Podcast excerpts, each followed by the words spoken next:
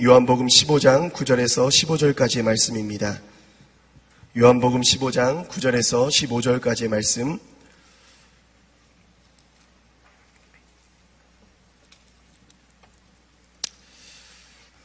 제가 먼저 읽고 여러분 읽고 번갈아 가면서 하나님 말씀 받들어 읽겠습니다. 아버지께서 나를 사랑하신 것처럼 나도 너희를 사랑했다. 너희는 내 사랑 안에 머물러 있으라.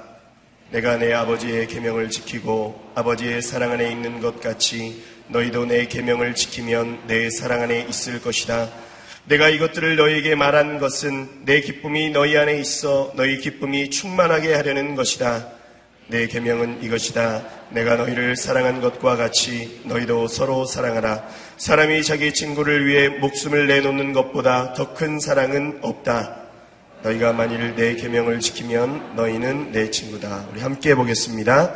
나는 이제부터 너희를 종이라고 부르지 않겠다. 종은 주인의 일을 알지 못하지만 나는 너희에게 내 아버지께 들은 것을 모두 알려주었 친구라고 부르는 것이다. 아멘. 네, 사랑 안에 뿌리 내려라는 제목으로 어, 대학 청년부를 섬기고 계시는 우리 김승수 목사님 나오셔서 말씀 전해 주실 텐데요. 나오실 때 사랑과 격려의 박수로 환영하도록 하겠습니다.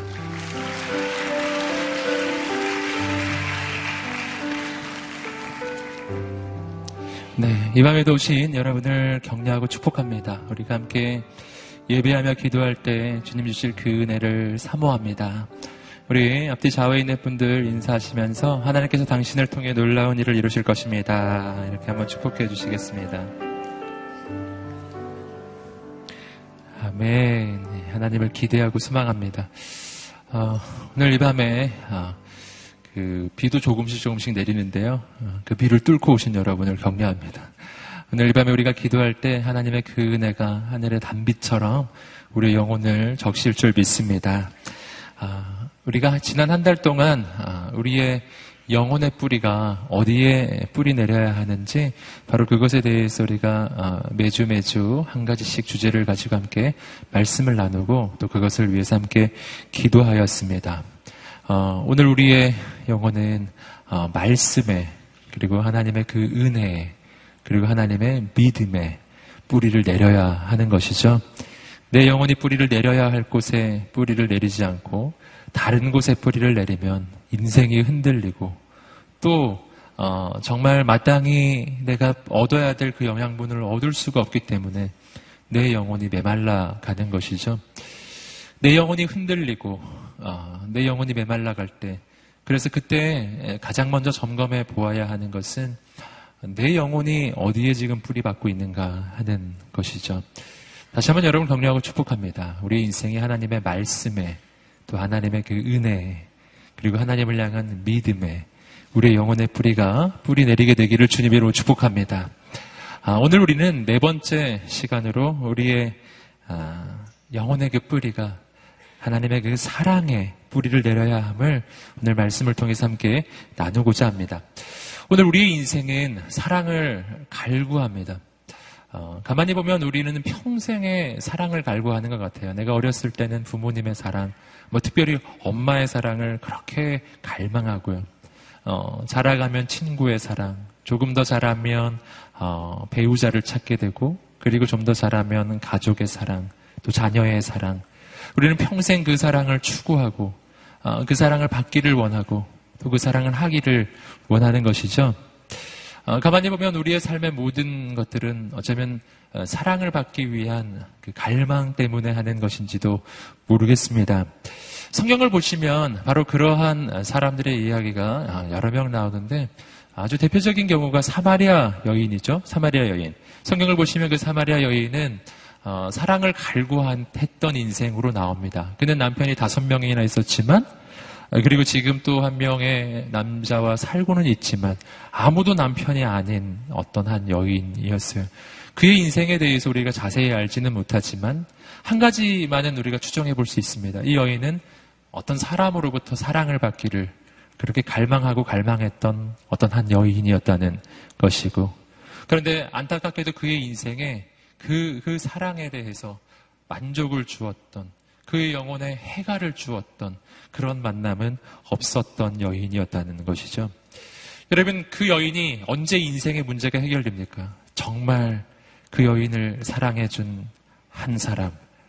바로 그 여인을 위해서 목숨을 내어줄 만큼 그렇게 사랑하는 주님. 바로 그 주님을 만났을 때이죠. 그때 이 여인은 이렇게 고백하죠. 내가 만난 이 사람이 바로 메시아라고. 그의, 그 여인의 인생은 영원히 변화되는 것입니다. 성경을 보시면, 어, 또 한 사람, 어, 사랑을 갈망했던 사람이 있다면 사케오를 생각해 볼 수 있습니다. 어, 사케오, 그에 대해서 성경은 자세하게 이야기해 주지는 않지만 그의 인생의 고통과 고민은 우리가 추정해 볼 수가 있습니다. 어, 예전에 한번 말씀을 나누었던 적도 어, 있었죠. 어, 사케오, 그는 어릴 때부터 평생에 구하고 구하는 것이 어, 친구입니다. 정말 나를 받아줄 친구 한 사람, 정말 나를 사랑해줄 친구 한 사람.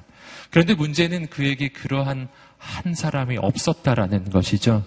그는 그렇게 사랑을 갈구하지만 그 사랑을 얻을 수 없게 그 사랑 대신 딴 것을 추구합니다. 뭐였죠? 돈을 추구했던 것이죠, 돈. 돈을 추구해서 돈을 잘 벌 수 있는 직업을 선택합니다. 세리장. 사람들의 비난을 받았지만 돈은 너무나 많이 벌었던 직업. 어, 사람들의 어, 정말 비난을 받고 그 직업 자체가 범죄자와 동일시 될 만큼 그렇게 범죄가 많은 그런 어, 직업이었지만 그러나 그는 사랑을 얻을 수 없었기 때문에 그 대신 딴 걸 그렇게 평생에 추구합니다. 그리고 그가 원했던 대로 그 모든 것을 얻죠. 돈도 얻고 세리장도 되었습니다. 하지만 문제는 만족이 없다는 것이죠. 그에게는 사랑이 필요했거든요.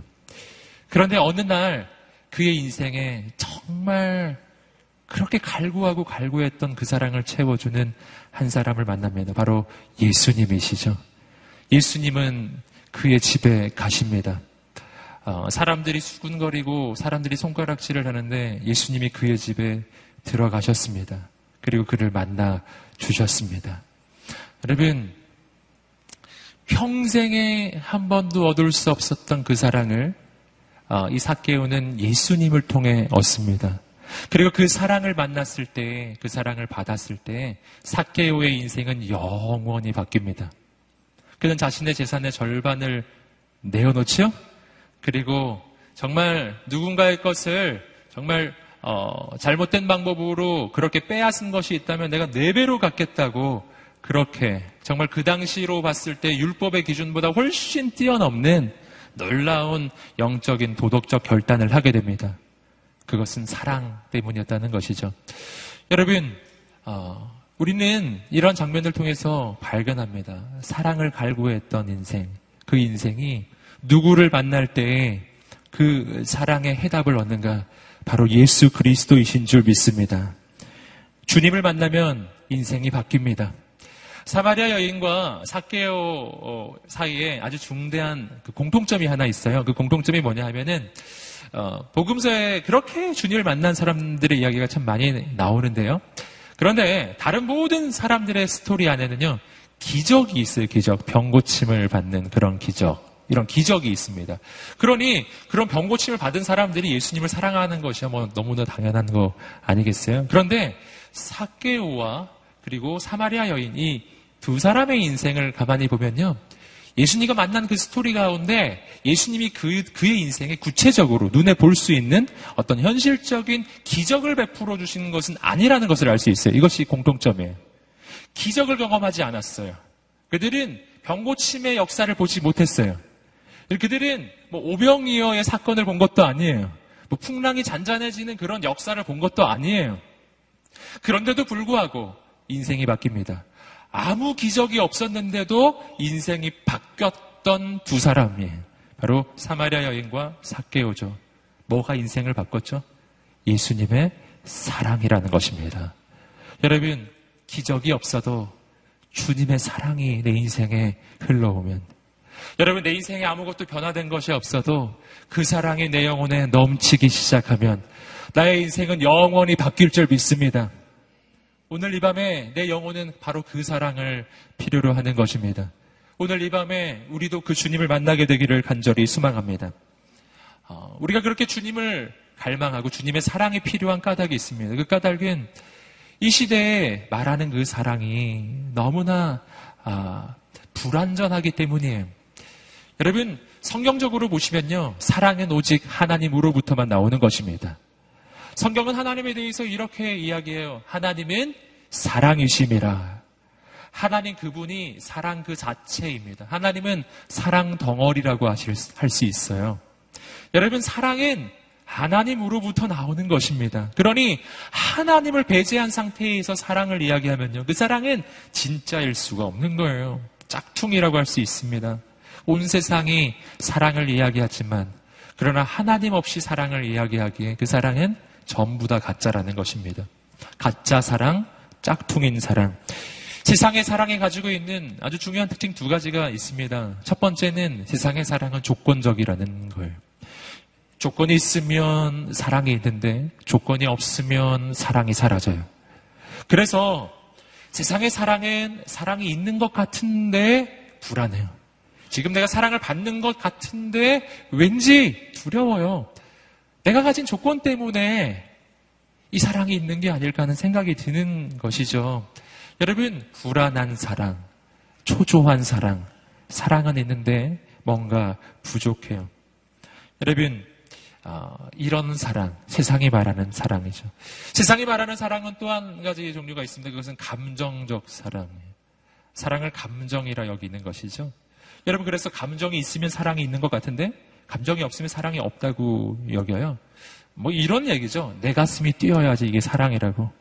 이 가슴이 안 뛰면 사랑이 아니에요. 제가 어디선가 그런 걸 본 적이 있어요. 내가 요즘에는 당신을 보니 봐도 사랑, 가슴이 뛰지 않는다고. 그러니 사랑을 안 하는 것 같다고. 그러면서 가슴 뛰는 사람을 이제 찾아가야 된다는 이야기를 하는 거예요. 여러분, 그런 말 믿지 않으시기를 주님으로 축복합니다. 가슴이 뛰어야만 사랑일까요? 여러분, 아, 닙니다 그렇지 않습니다. 어, 가슴이 평생 동안 계속해서 이렇게 정상 이상으로 계속 뛰면 안 됩니다. 네. 처음에는 막 두근두근 거리다가도 이제 결혼하고 가정을 이루고 나면 서로를 바라봤을 때 계속 가슴이 뛰면 안 돼요. 정상적인 맥박을 유지해야 합니다. 네, 그래야 평안한 가정을 이루게 수 있게 되는 것이죠. 여러분, 어, 감정, 막 용솟음 치는 그런 감정, 내가 막 주체할 수 없는 그런 어떤 감정이 있어야만 사랑이 있는 것일까요? 여러분, 우리는 사랑을 그런 것이라고만 생각하기 때문에, 그래서 사랑이 있는 것 같은데 없는 것이라고 어, 느끼기도 하는 것이고요. 어, 그래서 그 사랑이 마치 안개처럼 어느 날은 있는 것 같은데 어느 날은 안개가 사라지듯이 사라진 것처럼만 느끼는 것입니다. 여러분, 성경이 말해주는 사랑은 그러한 사랑이 아니에요. 성경이 말해주는 사랑은 조건이 아니에요. 하나님께서 우리에게 보여주시는 그 사랑은 조건 때문에 존재하는 사랑이 아니, 아닙니다. 그 사랑은 처음부터 존재하는 사랑이에요. 하나님은 처음부터 우리를 사랑하시기로 결정하신 줄 믿습니다. 여러분, 하나님의 사랑은 조건적이지가 않아요. 그 사랑에 대해서 요한일서 4장 10절의 말씀이 이렇게 이야기해 줍니다. 함께 읽어 보시겠습니다. 시작. 사랑은 여기 있으니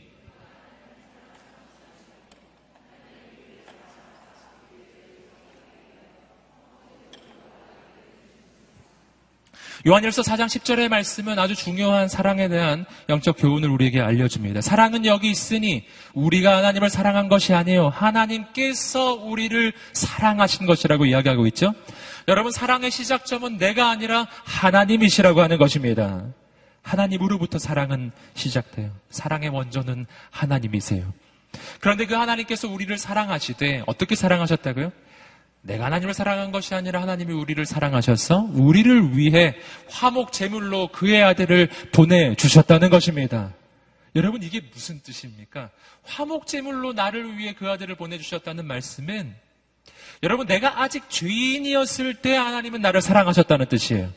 화목 제물은 죄인에게 필요한 것이잖아요. 여러분 하나님은 우리의 조건과 상황을 보고서 환경을 보고서 사랑받을 만한 조건이 있는 걸 확인하고 우리를 사랑하기로 결정하신 게 아니에요. 하나님은 처음부터 태초부터 창세전부터 내가 이 땅에 존재하기도 전부터 나를 사랑하기로 결정하신 것입니다. 우린 이런 사랑을 무조건적인 사랑이라고 이야기해요. 조건을 알기 전에 사랑하기로 결정한 사랑이죠. 여러분, 이러한 조건에도 불구하고 하나님이 나를 사랑하시는 게 아니에요. 하나님은 처음부터 그냥 사랑하기로 결정하십니다. 우리 한번 외쳐볼까요? 하나님께서는 나를 사랑하신다. 아멘. 이 조건적이지 않은 사랑.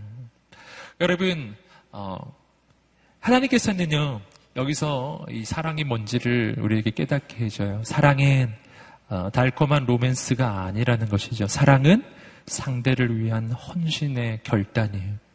주님이 바로 하나님께서 내게 해주신 사랑이에요. 나를 사랑하셔서 아들을 보내주신 바로 그 사랑입니다. 여러분, 이 사랑은 감정적이지 않아요. 물론, 하나님의 사랑은 감정이 없지 않아요. 그 사랑은 감정이 있어요. 그 어떤 것보다 강렬한 사랑이 하나님께 있죠. 여러분, 그러나 이것은 세상에서 말하는 그런 감정이 아니라는 것입니다. 마치 촛불처럼 흔들리는 감정이 아니에요. 어느 날 비바람이 불면 그냥 꺼져버리는 그런 사랑이 아니라는 것입니다. 여러분, 하나님의 사랑은요, 하나님의 사랑은 내 조건을 보고서 생겨나는 감정이 아니고, 하나님의 사랑은 내게 아무것도 없었을 때 사랑하기로 결정하는 바로 하나님의 그 결정으로부터 나오는 사랑입니다. 그래서 이 사랑에도 감정은 있는데요. 그 감정은 영원히 흔들리지 않는 감정이에요. 여러분, 오늘 우리가 그 사랑을 받고 있다는 것이죠. 아주 중요한 사실입니다. 오늘 내가 그 사랑을 받고 있다는 것입니다. 다시 한번 말해보겠습니다. 나는 하나님의 사랑을 받는 사람이다. 아멘. 여러분, 어, 우리가 성경에서 발견하는 가장 위대한 영적 교훈 가운데 하나입니다. 하나님은 우리를 향해 하나님을 사랑하라고 말씀하시지만, 그러나 그 전에, 내가 하나님을 사랑하기 전에, 하나님은 나를 먼저 사랑하셨어요. 그래서 신앙의 시작은요, 내가 하나님을 사랑하는 것으로 시작하는 게 아니라, 하나님의 그 사랑을 받는 것으로부터 시작합니다. 여러분, 오늘 여러분 우리에게 그 사랑이 주어지고 있습니다. 내리는 빛처럼 여러분 그렇게 하나님의 사랑이 하늘에서 내리고 있는 거예요. 계속해서 그 사랑은 내리고 있습니다. 여러분 오늘 우리가 우리의 영혼이 어디에 뿌리 내려야 하는가? 세상이 말하는 가짜 사랑에 뿌리 내리지 마시고 하나님께서 보여주신 그 사랑에 뿌리 내리는 인생이 되시기를 주님의 이름으로 축복합니다. 여러분 세상이 말하는 조건적인 사랑에 뿌리를 내리지 마세요. 그러면 조건이 흔들릴 때 인생이 흔들립니다. 여러분 세상이 말하는 감정적 사랑의 뿌리를 내리지 마세요. 그러면 감정이 흔들릴 때 사랑도 사라져요. 여러분 오직 하나님께서 보여주시는 그 사랑, 태초부터 나를 사랑하시는 그 사랑에 나를 위해 그 아들을 내어주시는 그 하나님의 사랑에 내 영혼의 뿌리를 내리십시오. 그러면 이 사랑은 영원히 바뀌지 않는 거예요. 바뀌지 않는 그 사랑에 내 영혼의 뿌리가 내려질 때 내 인생은 흔들리지 않아요. 바뀌지 않는 그 사랑에 내 영혼이 뿌리를 내릴 때 그 사랑이 내게로 흘러오기 시작해요. 그리고 그 사랑은 나를 살립니다. 오늘 말씀은 바로 그 하나님의 사랑의 이야기예요. 함께 우리 요한복음 15장 9절 말씀 함께 다시 한번 읽어보시겠습니다. 시작.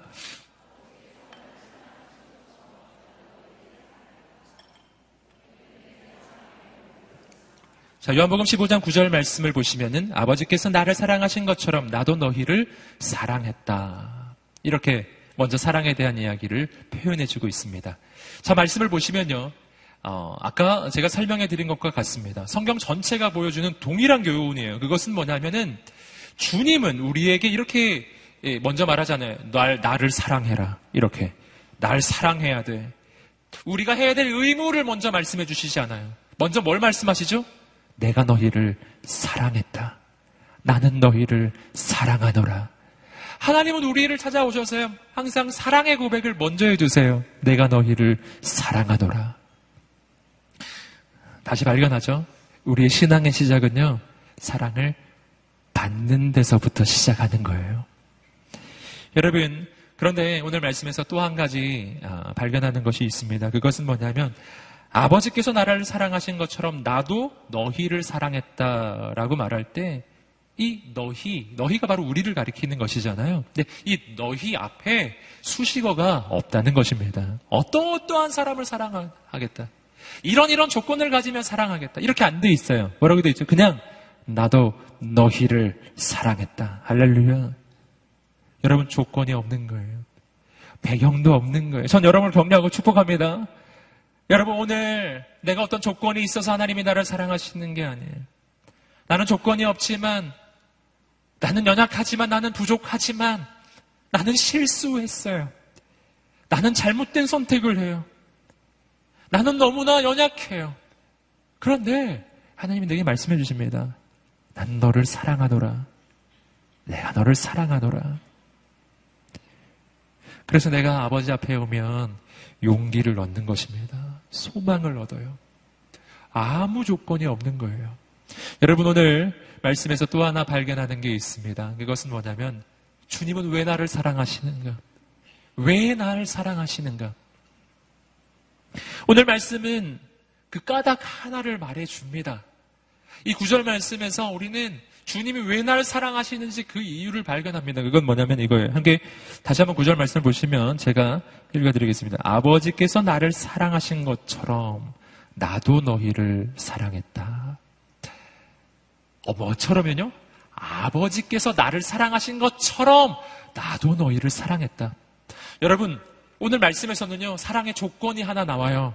왜 주님이 날 사랑하시는지 그 이유가 하나 나오는데 그 이유가 나에게 있는 게 아닌 거였어요. 너희가 이렇게 사랑받을 만해서 내가 사랑하는 거야. 너희가 이렇게 이뻐서 내가 널 사랑하는 거야. 이렇게 주님이 말씀하시지 않았고요. 이렇게 말씀하셨어요. 아버지께서 나를 사랑하신 것 같이 내가 너희를 사랑했다. 신기합니다. 아버지, 어, 주님이 나를 사랑하시는 까닭은 나에게 있지 않고 아버지께 있는 것이었어요. 아버지께서 예수님을 사랑해 주셨기 때문에 예수님이 나를 사랑하겠다라고 말씀하십니다. 얼마나 놀라운 말씀이에요. 아버지의 사랑이 나에게 있기 때문에 내가 너희를 사랑하는 거야. 여러분, 어, 여기서 우리는 사랑의 한 가지 중요한 특징을 발견합니다. 예, 그것은 뭐냐면은 예전에도 한번 말씀드렸던 이 사랑의 정인데요. 한번 따라해 볼까요? 사랑은 흘러가는 것입니다. 사랑은 흘러가는 거예요. 오늘 말씀에서 보시면 누구로부터? 아버지로부터 예수님에게로 그 사랑이 흘러와요. 그리고 그 예수님께 온 그 사랑이 다시 우리에게 흘러오는 거예요. 아버지께서 나를 사랑한 것 같이 나도 너희를 사랑했다. 여러분, 아, 여기서 우리는 내가 어떻게 사랑을 받을 수 있는지를 깨달아요. 그것은요, 내가 사랑받을 만한 조건이 있기 때문이 아니라 나를 향한 아버지의 사랑이 크기 때문이에요. 어, 이거 조금 이해가 되시나요? 여러분, 자, 사랑은 흘러가는 거라고 이야기했습니다. 또 다른 물의 비유를 한번 들어볼게요. 여러분, 홍수가 났을 때를 한번 생각해 보십시오. 여러분, 홍수는 물이 넘치는 것이죠? 물이 넘치는 거예요. 자, 강물이 흘러가다가 홍수가 나요. 비가 너무 많이 왔어요. 막, 물이 막 넘치기 시작했어요. 여러분 그 강물이 그 강, 강변 뚝을 넘어섰어요. 홍수가 나면 물이 흘러 넘칩니다. 그리고 평상시에는 물이 전혀 흐르지 않던 그런 곳으로 물이 흘러 넘쳐서 그쪽으로도 흘러가기 시작하는 것이죠. 여러분, 홍수가 났을 때 물이 넘쳐서 이 바깥쪽에 있는 땅으로 흘러가는 이유가 뭔가요? 그 이유는 그 땅에, 땅에 뭐가 있어서 그런 게 아니에요. 그 땅이 뭘 물을 끌어당기는 것도 아니고요. 그 땅에 무슨 조건이 있거나 자격이 있어서도 아니에요. 여러분, 그 물이 넘치는 까닭은 단 한 가지예요. 물이 너무 많아서. 할렐루야. 물이 너무 많아가지고 넘쳐버린 거예요. 넘쳐가지고 흘러가서는 안 되는 곳에 물이 막 흘러가는 겁니다. 우린 그걸 홍수라고 하는 거예요. 여러분 오늘 요한복음 15장 9절 말씀은 마치 그런 걸 이야기해 주는 거예요. 사랑의 홍수예요. 하나님의 사랑이 넘쳤어요. 그 사랑이 예수님께로 흘러와요. 아버지 하나님은 아들 예수님을 너무 사랑하세요. 그 사랑이 막 쏟아 부어지는데 예수님께 사랑이 쏟아 부어지는데 그 사랑이 너무 많은 거예요. 그래서 그 사랑이 막 넘치기 시작했어요. 그리고 그 사랑이 흘러 넘쳐서 우리에게 흘러오기 시작해요. 여러분, 홍수가 날 때 물이 땅을 가리지 않는 것처럼요. 그냥 막 흘러가는 거예요. 마치 그런 것처럼요. 땅의 조건이 있어서가 아니라 물이 너무 많아서 흘러가는 것처럼. 여러분, 오늘 나에게 자격이 있어서 내게 하나님의 사랑이 흘러오는 게 아니에요. 하나님의 사랑이 너무나 커서 그 사랑이 흘러 넘쳐서 이 낮고 낮은 나, 이 부족한 나, 연약한 나에게까지 그 사랑은 흘러오는 것입니다. 조건은 내게 있지 않아요. 아버지께 있는 거예요. 여러분, 그러니까 전 여러분 경력을 축복합니다. 오늘 자신을 바라보면서 어떤 사람은 이런 생각해요. 내가 나는 사랑받을 수 없는 사람이라고. 난 사랑받을 조건이 없는 사람. 나 같은 사람을 누가 사랑하겠냐고. 여러분 혹시 그런 생각을 하십니까? 여러분, 전 여러분 격려하고 축복합니다. 여러분 나는 사랑받을 조건이 있어서 사랑받는 게 아니에요. 아버지의 사랑이 너무 크기 때문에 그래서 그 사랑이 넘쳐나서 내 인생에까지 흘러오기 시작해요. 그 사랑은 내 인생을 덮을 것입니다. 여러분 오늘 여러분은 그 사랑을 받는 인생임을 기억하시기를 주님으로 축복합니다. 여러분 이 구절 말씀에서 우리는 또 한 가지 중요한 영적인 교훈을 발견합니다. 뭐라고 되어 있냐면은 너희는 내 사랑 안에 머물러 있으라 라고 이야기하는 거예요. 함께 따라해 보겠습니다. 너희는 내 사랑 안에 머물러 있으라.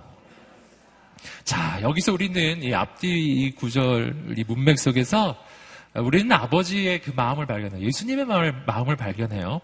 주님은 말씀하십니다. 아버지께서 나를 사랑하신 것처럼 나도 너희를 사랑하노라. 그러니 내가 너희를 사랑하니 너희 그렇게 사랑받으니까 이런 거 이런 거 해야 되지 않겠니? 이렇게 우리에게 의무부터 부과하지 않으셨어요. 그렇죠? 너희 사랑받으니까 이런 거 해야 돼 라고 말하지 않으셨어요. 여러분 주님은 뭐라고 말씀하셨습니까? 내가 너희를 사랑하노라. 그러니 너희는 내 사랑 안에 거하라. 기가 막힌 말씀이죠. 이걸 조금 쉬운 말로 말하면 이렇게 표현할 수 있어요. 내가 너희를 사랑하노라. 그러니 너희는 그 사랑을 받으라. 받기만 하면 된다. 그 사랑을 받으라. 여러분, 그 사랑을 받는데요. 그 사랑을 받는 것에 대해서 오늘 말씀은 어, 아주 특별한 표현을 하고 있어요. 그 사랑 안에 거하라. 다시 한번 말해보겠지만 사랑 안에 거하라.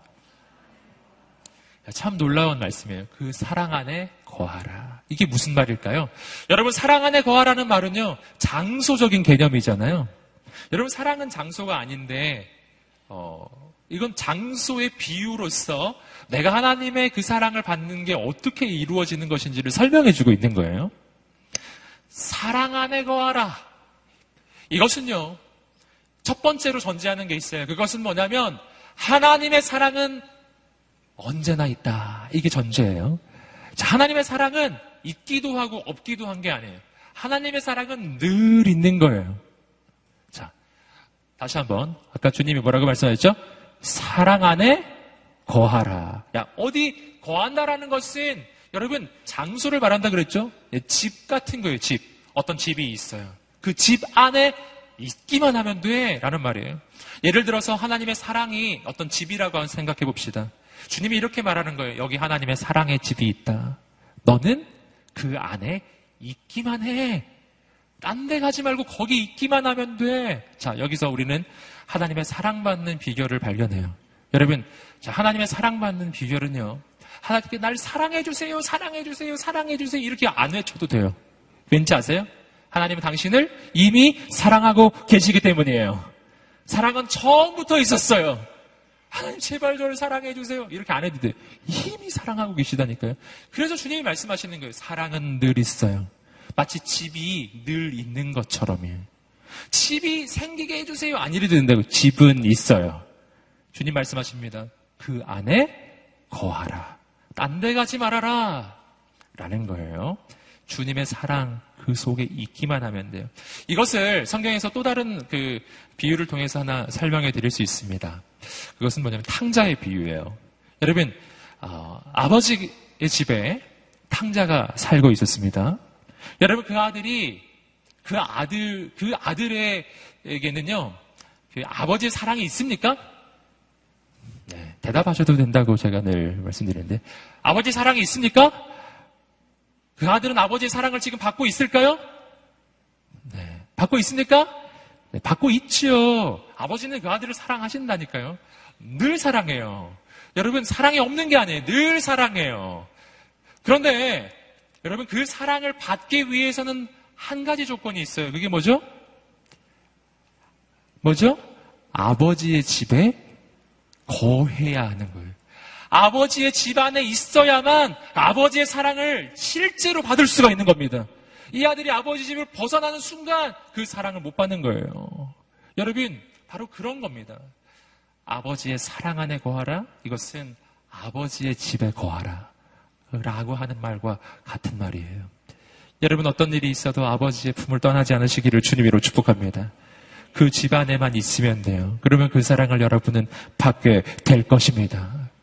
여러분, 여기서 조금 더 생각해 보겠습니다. 그렇다면 하나님의 사랑 안에 거한다는 것은 조금 더 구체적으로 오늘 우리는 그렇게 아버지 사랑 안에 거하려면 아, 버지 집안에서 거하려면 내가 어떻게 해야 되는가 하는 거예요. 첫 번째입니다. 첫 번째는 주님의 사랑을 믿는 거예요. 주님의 사랑을 믿으라. 여러분 오늘 우리가 아버지의 사랑이 없어서 그 사랑을 못 받는 게 아닙니다. 아주 중요한 한 가지 문제가 있어요. 내가 아버지 사랑을 믿지 않는 거예요. 아버지가 날 사랑한다고 믿지 않아요. 여러분, 아버지가 날 사랑하지만, 내, 아버지가 날 사랑한다고 내가 믿지 않으면 내가 그 사랑을 받을 수가 없는 거예요. 아버지가 안 주기 때문에 못 받는 게 아니라, 아버지는 주고 계신데, 내가 그 사랑 안에 거하고 있지 않기 때문에 그 사랑을 받을 수가 없는 거예요. 아버지는 아들을 사랑해요. 그런데 그 아들이 아버지 집을 떠나는 순간, 아버지, 아버지가 주는 밥을 먹을 수는 없는 거예요. 마치 그런 것입니다. 여러분, 오늘 내가 아버지의 사랑받는 인생임을 믿으시기를 주님으로 축복합니다. 여러분, 그래서 사랑은요, 믿음과 함께 존재하는 거예요. 그래서 믿음, 소망, 사랑, 이 세 가지는 언제나 함께 있는 거예요. 아버지 사랑을 믿을 때 내 안에 그 사랑이 경험되기 시작하는 겁니다. 여러분, 또 한 가지가 있어요. 아버지 사랑 안에 거한다라는 것은 또 어떤 것일까요? 이것은 아버지 집에 거하는 것인데 이것은 아버지와의 교제를 이야기해요. 여러분, 어, 아버지와 같은 집에 있어도요. 그래도 내가 그 아버지와 교제를 하지 않으면 얼굴을 보지 않으면 여러분 나는 아버지의 사랑을 받을 길이 없는 것이죠. 아버지와 만나고 아버지와 대화하고 아버지와 함께 밥을 먹고 아버지의 음성을 듣고 여러분 바로 그러한 아버지와 함께 보내는 시간이 필요해요. 주님과 함께 보내는 시간이 필요해요. 여러분 오늘 우리의 신앙생활 가운데 주님과 함께 하는 그 시간이 있게 되기를 주님으로 축복합니다. 여러분 그래서 아버지 그 사랑 안에 거한다는 것은요 매일매일의 삶에 그 교제의 시간이 있는 거예요. 여러분 큐티 하시기를 주님으로 축복합니다. 큐티가 너무 중요한 거예요. 큐티는 그냥 의무적으로 하는 게 아니에요. 뭐 이렇게 오늘 뭔가 좀 무슨 율법을 지키듯이 그래서 생명의 삶을 이렇게 펴고 바쁠 때는 생명의 삶 바로 뒷장을 넘기면 해설이 나오니까요. 해설 읽고 예화 읽고 아 마치 큐티했다는 그런 어떤 위안을 가지고 예, 우리는 그렇게 살 때가 있습니다.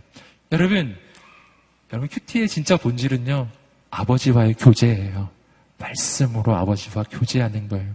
여러분 매일매일 기도하시기를 주님으로 축복합니다. 예, 화요일에만 기도하지 마시고요. 여러분 어, 새벽 기도 가시기를 주님으로 축복합니다. 가까운 교회에 새벽 기도 가세요. 예, 그리고 홀리스타 그 새벽 기도에 가세요. 그리고 여러분 매일매일 구별된 주님과의 교제의 시간을 가지세요. 여러분 그것이 하나님의 사랑 안에 거하는 거예요. 그 안에 거할 때 나는 그 아버지의 사랑을 매일매일 느끼고 경험하게 될 것입니다. 여러분, 그리고 주님께서는 직접 아버지의 사랑 안에 거하는 것이 무엇인지 그 다음 구절에서 설명합니다. 함께 요한복음 15장 10절 말씀을 읽어보시겠습니다. 시작.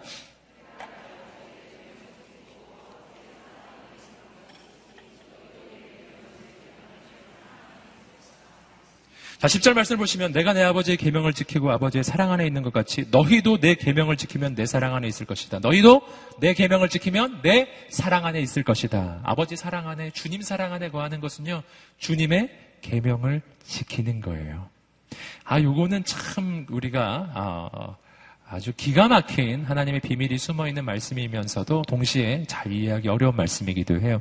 이와 아주 비슷한 말씀이 요한일서 말씀에도 나오죠. 사랑과 계명이 서로 연결되는 거예요. 우리는 사랑을 감정적인 영역이라고 여기고 따뜻한 것이라고 생각하고 계명은 차갑고 딱딱한 것이라고 생각해요. 그래서 사랑과 계명을 이렇게 연결하면 이게 잘 연결이 안 돼요. 아니 사랑 하나님의 사랑 안에 거하는 것과 계명을 지키는 게 무슨 관계일까라는 것이죠. 사랑과 계명의 관계입니다. 여러분, 어찌하여 계명을 지키는 것이 사랑 안에 거하는 것일까요? 자, 여기서 우리가 주목해서 볼 것은 그게 뭐냐면은 주님의 계명을 지킨다라고 할 때 이 주님이 어떤 분인가 하는 거예요. 우리 앞부분에서 말씀의 전제가 있잖아요. 그 말씀의 전제는 뭐냐면 주님은 저 멀리에 계신 나의 주인이기만 한 아주 멀리 계신 그런 분을, 분을 얘기하는 게 아니고 이 주님은 나를 너무너무 사랑하셔서 나를 위해서 그 목숨을 내어 주실 만큼 그렇게 나를 사랑하시는 나의 구원자시라는 거예요. 여러분 이것이 전쟁입니다. 주님의 계명이란 다른 말로 하면 나를 사랑하시는 주님의 말씀이에요. 나를 사랑하는 이의 말이라고요. 조금 더 풀면 나를 사랑하는 이가 나에게 해주는 말. 나를 사랑하는 이가 내게 하는 부탁이에요. 여러분, 우리는 정말 딴 건 안 해도요. 나를 사랑하는 이의 말은 듣게 돼 있어요.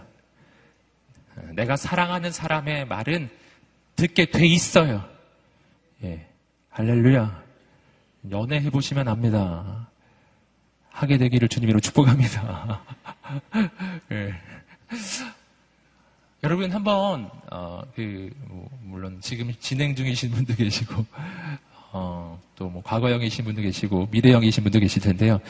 어, 어찌됐건 상관없이 한번 떠올려 보세요. 연인의 관계 속에서 여러분 이 남자가 지금 나의 예, 여자의 부탁을 안 듣는 거예요. 여러분, 사랑, 사랑한다고 하는데 그의 말을 듣지 않으면, 여러분, 그것은 사랑이, 사랑이, 과연 그 사랑이 진짜일까? 한번 생각해 봐야 되는 거죠. 사랑하면 사랑하는 이의 말을 듣는 것입니다. 여러분, 여러분 이것을, 어, 우리 마음에 새기게 되기를 주님으로 축복합니다. 그래서요, 계명을 지키는 것과 사랑 안에 거하는 것은요, 서로 다른 게 아니라 실은 같은 거라는 사실입니다. 여러분, 그런데 오늘 말씀에서 우리가 하나 기억할 것은 뭐냐면은, 너희가 계명을 지켜야만 내가 너희를 사랑하겠다라고 말씀하신 게 아니라는 거예요. 뭐라고 돼 있죠? 너희가 나의 계명을 지키면 너희가 내 안에 너희가 내 계명을 지키면 내 사랑 안에 있을 것이다 라고 말하는 것이죠. 이게 아주 중요해요. 하나님의 사랑은 변함이 없는 거예요. 사랑은 언제나 있는 것입니다. 그런데 내가 하나님의 계명을 지키고 그 말씀을 따라간다는 것은요. 그 사랑 안에 내가 들어가는 것을 이야기하는 거예요. 사랑이 없는 것이 아니라 여러분 내가 그 사랑 바깥으로 나오는 것이 하나님의 말씀을 떠나는 것입니다. 오늘 우리가 하나님의 말씀 안에 거하고 그리고 하나님의 사랑 안에 거하게 되기를 주님으로 축복합니다. 계속해서 요한복음 15장 11절 말씀은 그 사랑으로부터 나오는 하나님의 놀라운 축복에 대한 이야기입니다. 함께 읽어보겠습니다. 시작. 내가 이것들을 너희에게 말한 것은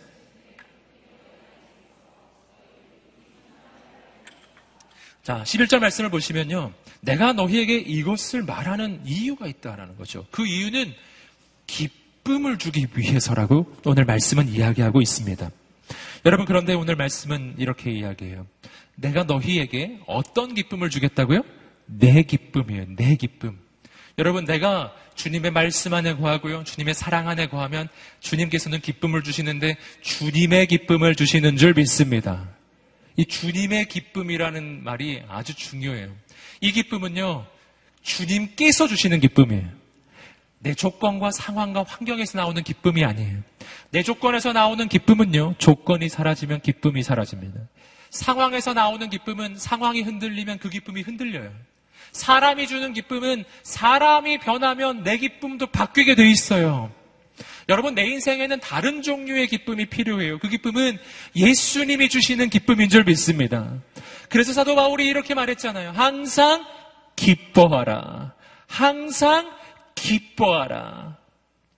언제 기뻐하라고요? 항상 기뻐하라. 여러분 어떻게 항상 기뻐하나요? 기뻐할 만한 이유가 있어야 기뻐하죠. 어떻게 항상 기뻐하나요? 여러분 그 방법이 있어요. 그것은 변하지 않는 기쁨의 이유를 내가 가지는 거예요.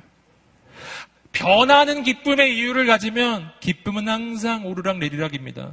변하지 않는 기쁨의 이유가 내 인생에 존재하는 순간부터 그 기쁨은 약간 변동은 있을 수 있지만 그 기쁨은 그 누구도 빼앗을 자가 없을 것입니다. 변하지 않는 내 인생의 기쁨의 근원은 예수 그리스도이신 줄 믿습니다. 여러분 예수님 때문에 기뻐하는 인생이 되시기를 주님으로 축복합니다. 성경을 보시면 바로 그와 같은 사람이 나와요. 바로 사도 바울이죠. 빌립보서 말씀을 보시면 사도 바울은 로마 감옥 속에서 말합니다. 내가 기뻐하고 기뻐하리라. 내가 기뻐하고 기뻐하리라. 감옥에 있는 사람이요. 하는 말이에요. 여러분, 온갖 고난 속에 있었던 사람이 하는 말이에요. 여러분, 감옥 속에 하루 이틀 있었던 게 아니에요. 최소한 3년 이상 여러분 감옥에 있었고, 또한 그 호송이 되었고, 여러분 계속 쇠사슬에 묶여 있었던 인생이에요. 그런데도 말합니다. 내가 기뻐하고 기뻐하리라. 여러분, 오늘 우리 인생의 그 기쁨이 회복되기를 주님으로 축복합니다. 조건에서 오는 기쁨이 아니라 조건을 뚫고 나가는 기쁨이 있기를 축복합니다. 환경에서 오는 기쁨이 아니라 환경을 다스리는 기쁨이 있게 되기를 주님으로 축복합니다. 진짜 기쁨이죠. 여러분 계속해서 12절 어, 말씀은 또 이렇게 이야기해 주고 있습니다. 읽어보겠습니다. 시작. 내 계명은 이것이다. 아멘.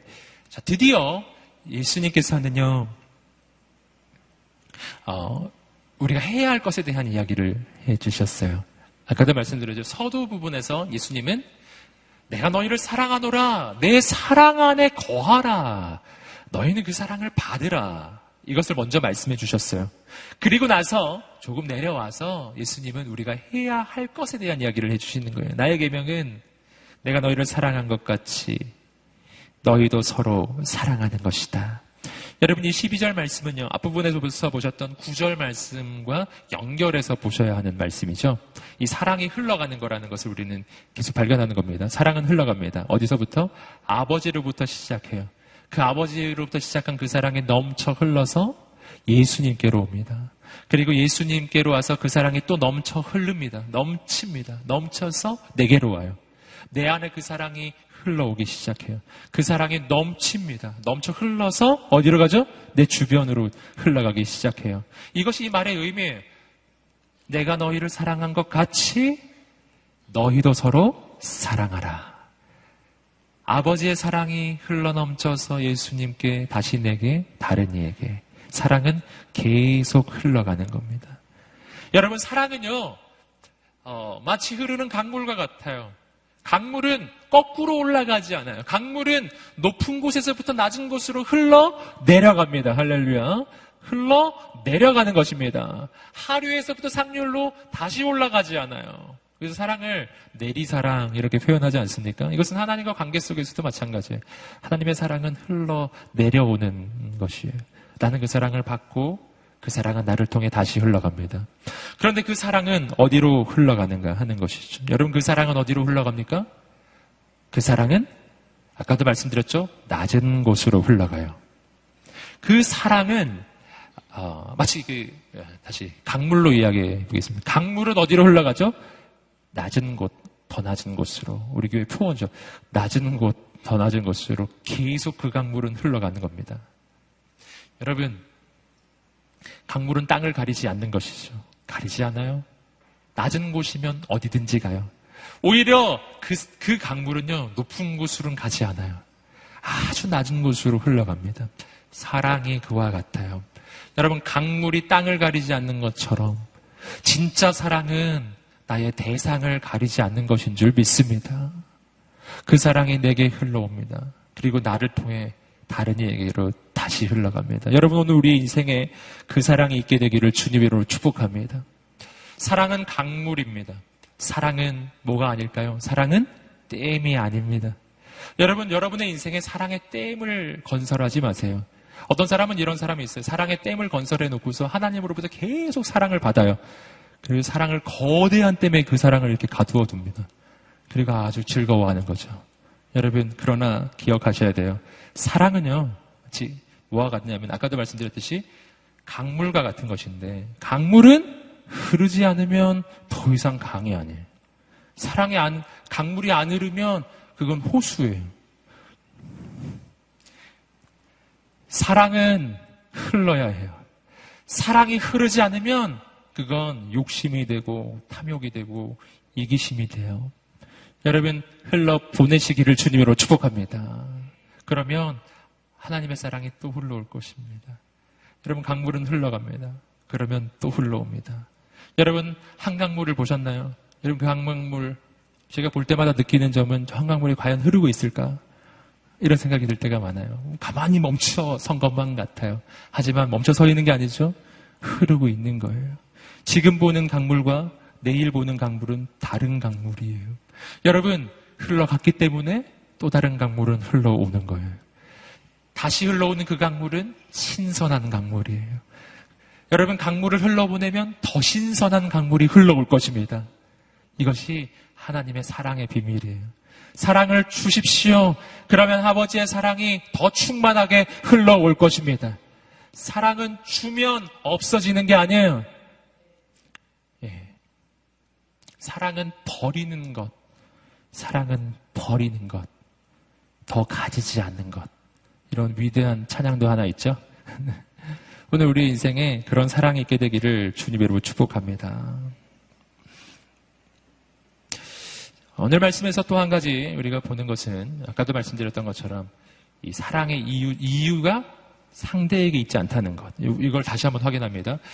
주님이 나를 사랑하시는 이유가 나에게 있지 않고 주님께 사랑을 주신 아버지께 있는 것처럼 똑같아요.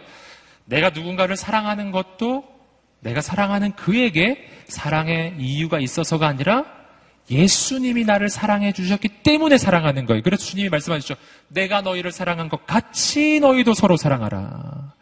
내가 너희를 사랑하니까 너는 사랑하는 거야. 라는 것이죠. 이유는 나에게 있지 않고 주님께 있는 것입니다. 우리에게 다시 한번 그 사랑이 있게 되기를 주님으로 축복합니다. 네. 그 마음으로 우리 서로에게 한번 말씀해 주실까요? 사랑합니다. 사랑합니다. 아멘. 아, 마지막으로 요한복음 15장 13절부터 15절까지 말씀을 읽어보시겠습니다. 시작.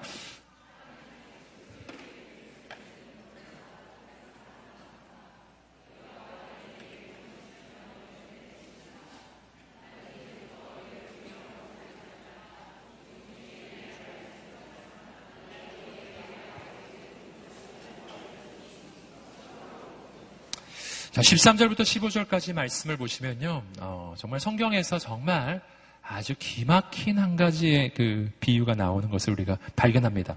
주님과 우리 사이의 관계에 대한 비유는요, 성경에서 여러 가지로 표현이 나오죠. 어, 아주 대표적인 경우가 예수님과 우리 사이의 관계는 신랑과 신부의 관계라고 이렇게 아주 자주 나오는 관계입니다. 어, 그러한 관계는요, 주님과 우리 사이의 관계가 얼마나 신비하게 하나로 연합하는지 어, 주님과 우리 사이의 하나됨에 대한 그 놀라운 비밀을 보여줍니다. 오늘 말씀은요, 또 다른 한 가지의 표현이 나와요. 이것은 우리를 친구라고 주님이 불러주신 거예요. 할렐루야. 여러분, 그리고 여러분, 그 친구가 어떤 것인지에 대해서요. 오늘 주님은 직접 설명해 주셨어요. 이 친구란 어떤 것인가?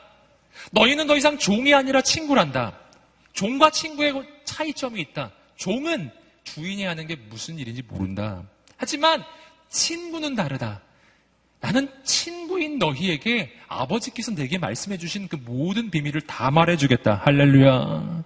친구란 비밀을 나누는 사이예요.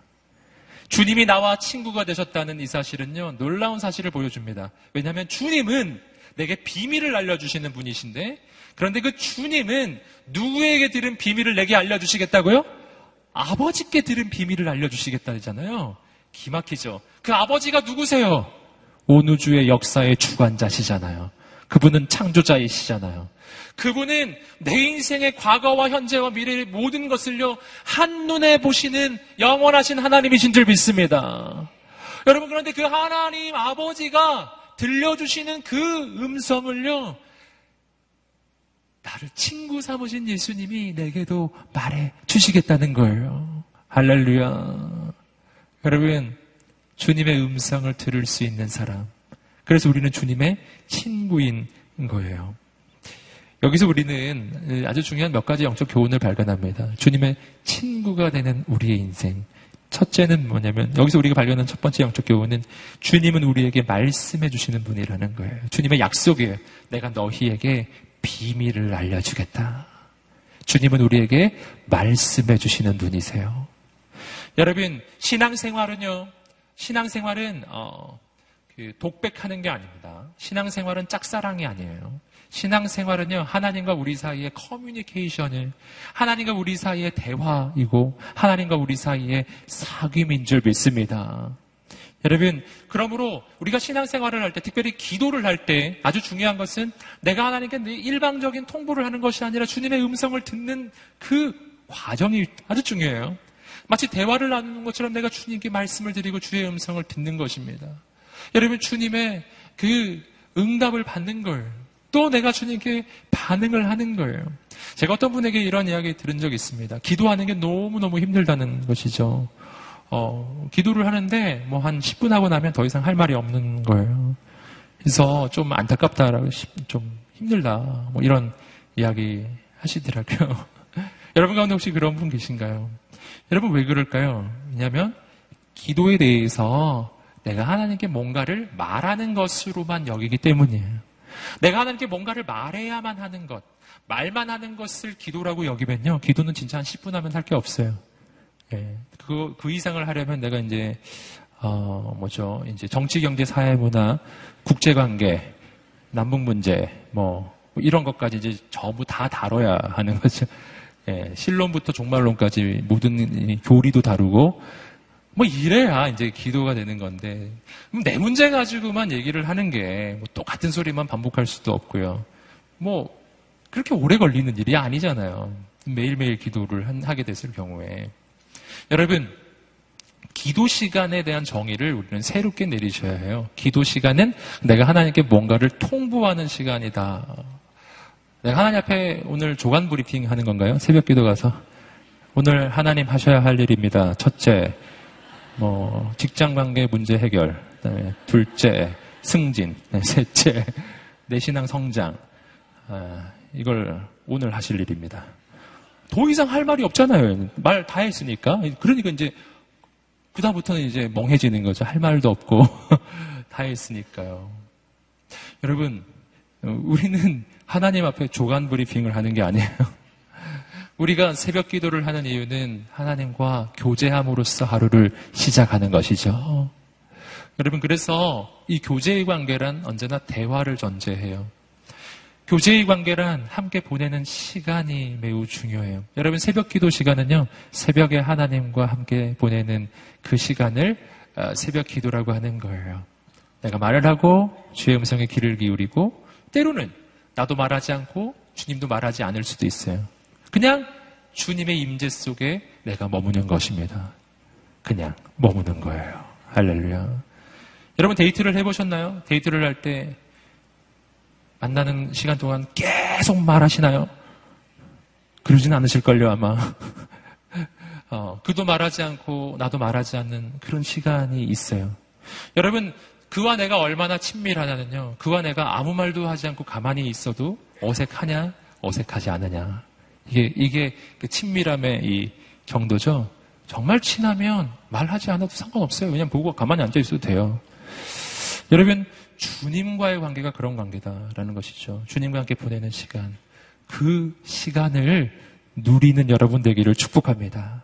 그게 친구예요. 여러분, 주님은 우리에게 하나님의 비밀을 말씀해 주시겠다고 약속해 주셨어요. 이게 얼마나 중요한 일인지 아시겠습니까? 아버지의 그 비밀을 내게 알려주시겠다는 거예요. 여러분, 이것은요, 어, 내 인생의 가장 중요한 일입니다. 왜냐하면, 아까도 설명해 드렸듯이, 우리 주님의 아버지는 창조자이시며 역사의 주관자이시기 때문이에요. 여러분, 창조자의 음성이에요. 창조자의 음성을 주님이 내게 알려주시겠대요. 창조자의 음성이 내 인생에 선포되면 내 인생은 새롭게 창조될 줄 믿습니다. 새 역사가 일어나는 거예요. 여러분, 주님께서 들려주시는 그 음성은 역사의 주관자의 음성이에요. 여러분, 역사의 주관자에게는 하나님의 지혜가 있어요. 온 우주를 주관하시는 분의 지혜가 있어요. 여러분, 그랬어요. 늘 그걸 기억하셔야 됩니다. 제일 좋은 방법은 언제나 예수님께 있는 거예요. 사람에게 있지 않아요. 내 친구 되신 주님께 기도하십시오. 비밀을 알려주실 거예요. 여러분, 또, 그분은 어떤 분이신가요? 그분은 모든 것을 바꾸어 주실 수 있는 절대자이세요. 이것을 우리는 성경에서 이런 표현으로 발견합니다. 사, 하나님을 사랑하는 자, 곧 그의 뜻대로 부르심을 입은 자에게는 모든 것이 합력하여 선을 이루느니라. 놀라운 메시지예요. 모든 것이 합해지면 좋은 게 되리라. 그 모든 것 안에는 정말 모든 게 포함돼요. 오늘 내가 저지른 실수도 포함되어 있어요. 내가 오늘 선택했던 잘못된 선택도 포함되어 있어요. 여러분 세상에서는요, 내가 한 번 잘못 선택했을 때, 한 번 내가 잘못했을 때 인생이 끝나버리는 경우가 있어요. 그 한 번의 잘못된 선택 때문에 인생이 바뀌어버리는 경우가 있잖아요. 그런데 하나님 안에서는 달라져요. 모든 것 안에는 그 세상 사람들이 말하는 내 인생의 가장 결정적이고 치명적인 실수도 들어있는 거예요. 그것마저도 하나님의 손 안에 들어가면 좋은 것으로 바뀌리라. 왜냐하면 하나님은 절대자이시기 때문이에요. 절대자는 모든 걸 바꿀 수 있는 거예요. 그분은 현실을 바꾸실 수 있으신 분이세요. 믿으시기를 주님으로 축복합니다. 여러분, 어, 요즘에 그 헐리우드에서 정말 히어로물들이 굉장히 많이, 많이 나옵니다. 뭐 마블에 있는 히어로가 좋은가, 그냥 DC 그쪽에서 어, 나온 게 좋은가 보니까 별로 표정이 없으신 걸 보니까 잘 모르시는 것 같기도 한데요. 아무튼 히어로물이 엄청나게 나오고 있어요. 그런데 말이죠. 전 오늘 여러분 이거 하나를 꼭 아시기 바래요. 그 모든 히어로의 원조 히어로가 있습니다. 그 모든 히어로를 다 합친 것보다 더 탁월한 히어로가 있습니다. 여러분, 어, 제가 어디 그 사이트 같은 데 가보니까 그 히어로들의 그 등급을 매겨놨더라고요. 히어로도 이제 순위가 있는 거예요. 능력치에 따라서. 예, 아세요? 예, 예, 스파이더맨하고 슈퍼맨하고 어느 쪽이 높을까요? 네. 아무튼, 그 능력치를 막 비교를 해놨어요. 막 비교해가지고 아주 최고의 존재는 저도 잘 모르는 이름이 나오더라고요. 어, 아직 그 영화화 안 된 것 같아요. 근데 잘 모르는 이름. 마블 코믹스나 뭐 이런 데서 나오는 최고의 존재가 있는데 제가 하나 알려드릴게요. 그 모든 히어로들은 짝퉁이에요. 예. 원조가 있어요. 예수 그리스도예요. Jesus Christ. 슈퍼스타. 예. 지금 영화에 나온 그 모든 히어로를 다 합친 것보다 더 크고 위대하시고 더 멋진 분이세요. 여러분 복음서의 말씀을 다시 읽어보세요. 이 복음서에 나오는 예수님이 하신 말씀과 하신 행적의 그 모든 것을 다시 보세요. 정말 비교할 수 없어요. 세상에 있는 모든 히어로들은요, 이 예수님의 아주 부분적인 것들을 따간 거예요. 부분적인 것들. 부분적으로. 이쪽 부분, 저쪽 부분, 이쪽 부분, 저쪽 부분을 따간 거예요. 여러분, 진짜 히어로. 여러분, 우리 주님께서 계신 줄 믿습니다. 그분은 절대자이십니다. 그분은 모든 것을 바꾸십니다. 오늘 우리에게 그 믿음이 있게 되기를 주님 이름으로 축복합니다. 여러분, 그래서 내가 그분의 음성을 오늘 이 밤에 듣게 되기를 소망하는 거예요. 그리고 그분 안에서 내가 얻는 어, 진짜 이 그 위안과 용기는 뭐냐면 그렇게 우주 최강의 역사상 최고의 존재가요. 내 친구인데 어떤 친구? 오늘 말씀에서 나와요. 어떤 친구죠? 목숨 거는 친구예요. 오늘 이렇게 말했어요. 사람이 자기 친구를 위해 목숨을 내놓는 것보다 더 큰 사랑은 없다. 나를 위해 목숨 건 친구, 우리 주 예수 그리스도이십니다. 나를 위해 죽으신 친구가 있어요. 예수 그리스도이십니다. 나를 위해 다시 사신 친구가 있어요. 예수 그리스도이십니다. 아멘. 그분은 나의 친구가 되시는 분이신데요. 그분과 나 사이의 이 관계는 이런 관계. 세상에서도 알 수도 없고 비 이해할 수도 없는 어, 관계예요. 갈라디아서 2장 20절 말씀을 우리가 마지막으로 한번 읽겠습니다. 시작. 내가 그리스도와 함께 십자가에 못 박혔나니 그런즉 이제는 내가 사는 것이 아니요 오직 내 안에 그리스도께서 사시는 것이라.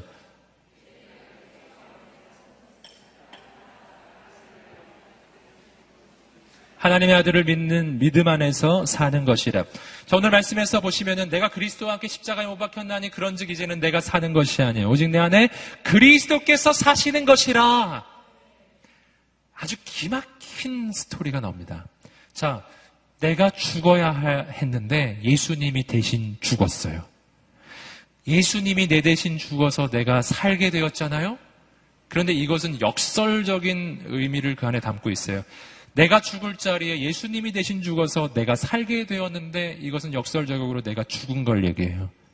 그가 내 대신 죽었으니 내가 죽은 거예요. 그가 죽어서 내가 살게 되었고, 그가 죽었기 때문에 나는 죽었고, 나는 죽고 다시 내 안에 주님께서 사시는 것입니다. 그래서 이제는 내가 사는 것이 아니요 내 안에 예수께서 사시는 것이에요. 이것이 그분과 나 사이의 이 친구 관계 속에서 일어나는 역사예요. 나는 죽고 그가 살고 그가 죽고 내가 살고 다시 내가 죽고 그가 사는 관계. 이제는 내 안에 주님만이 계시는 관계. 이제 나를 통해 주님의 역사가 시작될 것입니다. 내가 이루는 인생이 아니라 주님이 이루시는 인생이 될 것입니다. 여러분 이것이 우리가 주님의 사랑 안에 뿌리를 내릴 때 우리 인생에 일어나는 일인 줄 믿습니다. 여러분 오늘 그 사랑에 우리 인생을 거세요. 어, 오늘 그 사랑에 내 인생의 뿌리를 내리세요. 나를 위해 죽으신 분, 그분보다 더 나를 잘하시는 분, 그분보다 더 나를 사랑하시는 분이 없어요. 그분은 능력이 있습니다. 내가 그분께 인생을 맡길 때 내 인생은 영원히 바뀔 것입니다. 오늘 우리는 그분의 사랑을 갈구합니다. 하지만 내가 갈구하기 전에 이미 그 사랑은 내리고 있는 거예요. 오늘 이 밤에 그 사랑 안으로 들어가게 되기를 소망합니다. 우리 함께 이 시간 기도하며 나갈 때 하나님 오늘 내가 그 사랑을 느끼고 경험하고 누리게 되기를 소망합니다. 내가 그 사랑 안으로 들어가게 되기를 소망합니다.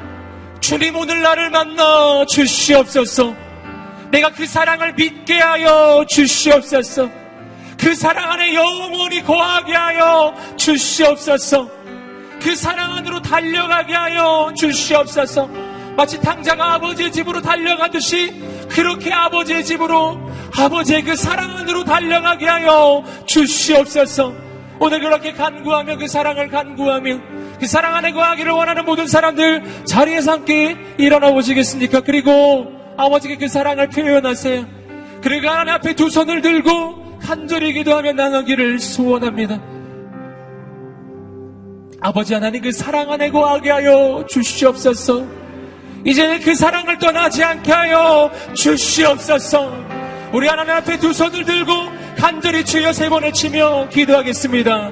주여, 주여, 주여, 내 역사여 주시옵소서. 내 생계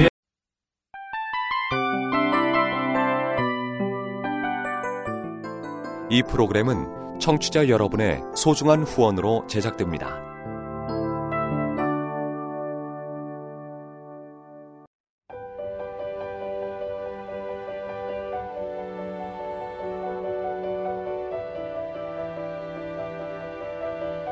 세상에는 수많은 교회들이 있지만 더 깊이 있는 말씀 강해를 찾기 위해 크기로만 교회를 선정하지 않습니다.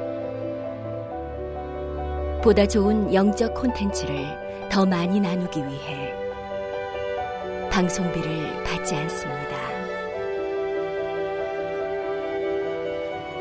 1년 365일 복음만 전하고 싶어서 우리는 광고를 하지 않습니다.